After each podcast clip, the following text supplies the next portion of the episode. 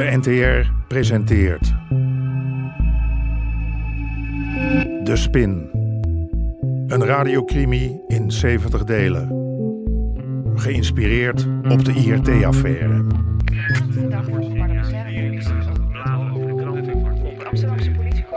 Aflevering 62.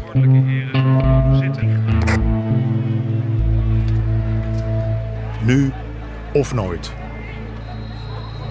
Meneer Hofstra, meneer Hofstra. Zijn er criminelen die Meneer bescherming Hofstra, van de politie laat maar genieten? door. Alsjeblieft, dat Meneer er Hofstra, miljoenen zijn verdiend meneer Hofstra, doorlaten zijn van er- drugs. door. Meneer Hofstra, zijn er criminelen die bescherming van de politie genieten? Alles wat ik te zeggen heb, heb ik binnen al Waarom gedaan. staat u naar de pers niet te woord, meneer Hofstra? Kunt u reageren op de aantijgingen van corruptie? Een kwaadsprekerij uit Amsterdam. Meneer Hofstra, Waarom draagt u een pruik, meneer Hofstra? meneer Hofstra. Kom op mensen, laat ons even door. Dank u. Doe de groet aan Adria, meneer Hofstra. Ik was voor de eerste keer verhoord door de enquêtecommissie. Om Sherman te beschermen had ik me vermomd. Ik wilde niet herkend worden op de televisie. Ik werd erom bespot. Maar dat deed me niks. Ik stond erboven. Dacht ik.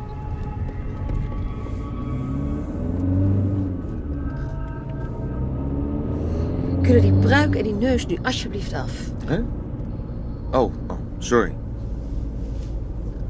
Shit, ben jij het? Je hebt je kranen geweerd, man. Nou, volgens mij hebben we een playfiguur geslagen. Zolang het leven van mijn informanten ervan afhangt, moet het maar. En hoe jij je opstelt tegenover de pers. Als een hork. Daar zie ik het probleem niet van. Het zijn allemaal ratten. Ratten die geslagen en getrapt willen worden. Zet de radio even aan. Hoofdcommissaris Walraven van Amsterdam om commentaar. Meneer Walraven, waarom is Amsterdam uit het RGM gestapt? Omdat ik bezwaar maak tegen de door het RGM gebruikte methode. Die kan gemakkelijk corruptie in de hand werken. Voor de duidelijkheid, ik zeg niet dat het RGM corruptie is. Nee, dat laat je aan anderen over, hè, Ik zeg klootzak. alleen dat de gebruikte methode corruptie in de hand... Je bent zelf zo corrupt als de pest.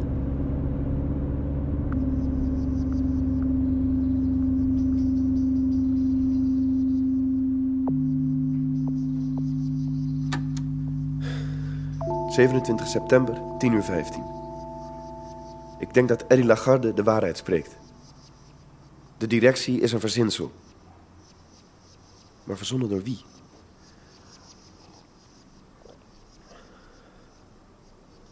Ik voel me een konijn dat gevangen in het licht van de koplampen... alleen nog maar blindelings vooruit kan zigzaggen. De enige hoop die ik heb is Wietse Hofstra. Maar als Wietse Hofstra die theorie over de directie heeft verzonnen, is hij dan wel betrouwbaar? Of is hij net zo corrupt als al die andere agenten?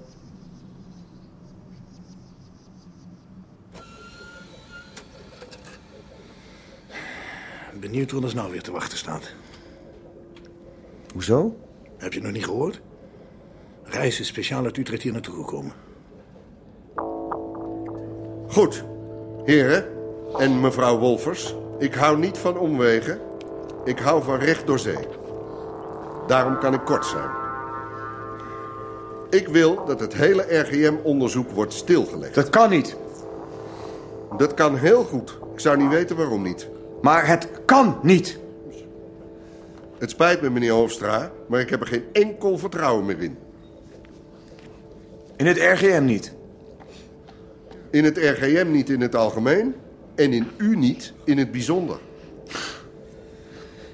Die miljoenen die er verdiend zijn. Klopt dat, meneer Hofstra? En de beschuldiging dat er corrupte douaniers zouden rondlopen... die veel geld hebben verdiend aan deze constructie. Klopt dat ook? Mijn collega Cor van Rijn kan bevestigen dat daar niets van klopt.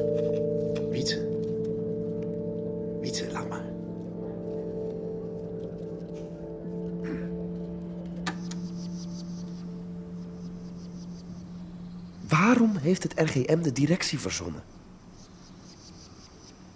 Gevoelsmatig is Hofstra de enige persoon die ik durf te vertrouwen. En Helga natuurlijk.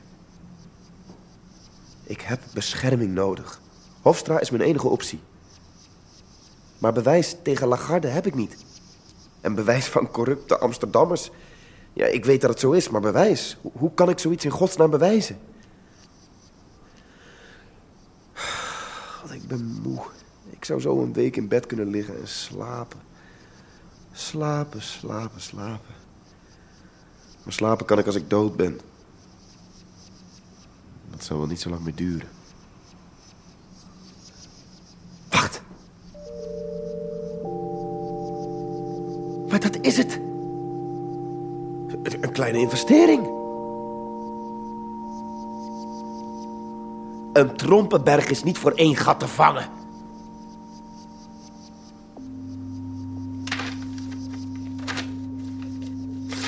Hey, jongens. Is dit niet een beetje overhaast? Eh, je hebt reis toch gehoord, of niet? Kun jij niet beter je contacten bij de douane op de hoogte brengen? Hé, hey, klootzak, dat neem je terug, hè? Oh, oh, oh, oh. Domme. oh, oh. Klootzak, wat denk je wel? Pik omhoog. Zeg, Wat? Wietse. Kom eens. Ik wil je even spreken, onder vier ogen. De voogd. Mijn oude baas uit Haarlem. De commissaris van het korps Kennemerland. Vroeger had hij me alle kneepjes van het vak geleerd. Ergens diep van binnen is hij altijd mijn enige baas gebleven.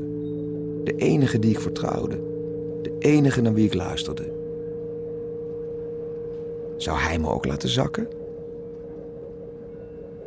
Ik heb gehoord dat mijn collega uit Utrecht eruit is gestapt. Je weet wat dat betekent? Zo ongeveer, ja. Ik hecht eraan je te zeggen dat mijn vertrouwen in jou nog onverlet is. Dat geldt niet alleen voor mij persoonlijk, maar voor het hele korps in Haarlem. Dank u. Weet dat ik achter je blijf staan. Al bestaat het RGM nou vanmiddag niet meer in de praktijk. Je kan altijd bij ons terugkomen. Ik zou graag doorgaan met het onderzoek. Zou dat kunnen? Vanuit Haarlem. Mijn zegen heb je, dat weet je, maar weet je wanneer je klaar bent? Voordat de enquêtecommissie klaar is met haar onderzoek. Zeker weten? Zeker weten.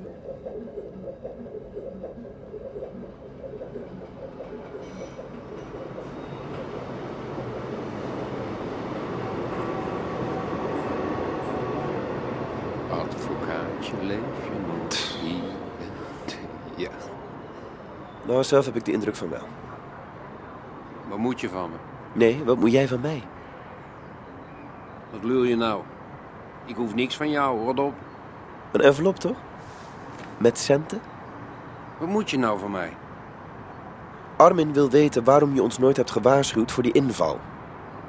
Dat was een spoedoperatie waar ik ook niet van op de hoogte was. Ik kan niet alles weten. Nou ja, het is goed afgelopen. En Armin kennende zal het niets betekend hebben wat betreft... Wat betreft eh, wat? nou ja, inkomsten. Oh, dat. Nee. Wat schuift het nou voor jou bij je, Armin? Het schuift. Voor mij, eh, mag je best weten, is het een eh, aardige bijverdienste naast mijn gewone werk. Bij mij is het eerder andersom. Ik zou zeggen dat mijn politiesalaris een aardige bijverdienste is. Maar, wacht even. Dan gaat het toch al gauw om 30.000 gulden, denk ik. Jij praat te veel. Ik mag jou niet. Nee. Ik heb altijd een hekel gehad aan jouw soort. Mijn soort? Intellectuelen. Weet je dat dat bij ons een scheldwoord is? Bij Armin en jou. Nee, bij de Amsterdamse politie. Weet je wat de truc is? Je moet zo'n apparaat voor je laten werken. Dat zal best. Waar Jacqueline? Staat buiten te bellen. Hier, drie bananen op een rij. En drie sinaasappels op een rij. Ah, wat zei het je? Vanavond trakteer ik. Nee, dit was mijn laatste. Zeg, wat heb jij? Waarom lul je me nu de oren van mijn kop en zeg je niks tijdens die vergadering? Ach. Hm?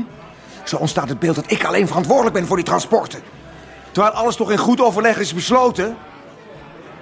We waren drie musketiers, ja? En jij had de grootste bek van ons allemaal. Domme. Wat nou weer? Nog meer slecht nieuws? De hoofdofficier heeft ontslag genomen.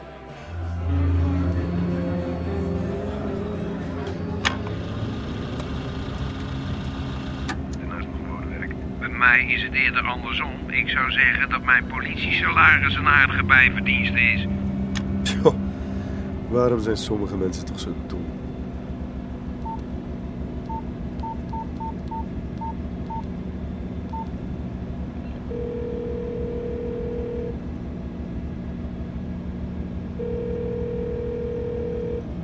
Dit is het antwoordapparaat van Wietse Hofstra. Spreek in na de piep. Ja, meneer Hofstra, Trompenberg hier. Ik wil u morgen spreken in het Rijksmuseum. Ik heb wat interessante informatie in handen gekregen. U zult er nogal van opkijken. Laten we zeggen twee uur sharp. Bij de nachtwacht. Voor minder doen we het niet.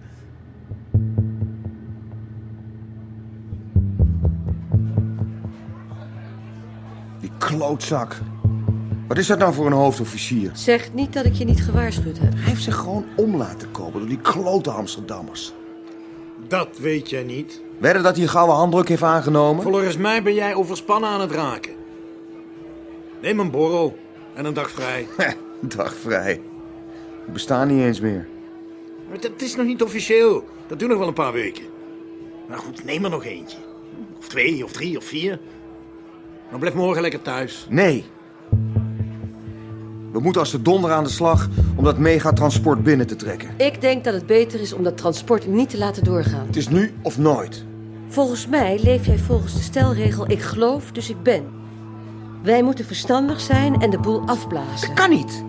Alles is al lang in gang gezet. Dat transport kan ik helemaal niet meer tegenhouden. Wij hebben helemaal geen dekking meer. We bestaan niet meer. Zoals Cor net zei, dat is nog niet officieel. En anders ga ik verder vanuit Haarlem. De kant die de enquête nu op dreigt te gaan. Die 6 miljoen, hè? Die we hebben overgemaakt naar Colombia. Was dat een cadeautje? Wietse, als jij zo doorgaat, zet je onze carrières op het spel. Nou en? We hebben elkaar iets beloofd. Toch?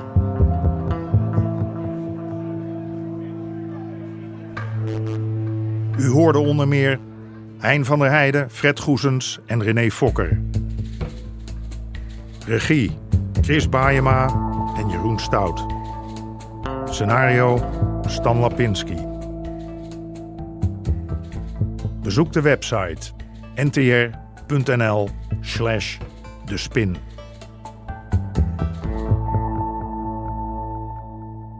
Dit programma kwam tot stand met steun van het Mediafonds en de NPO.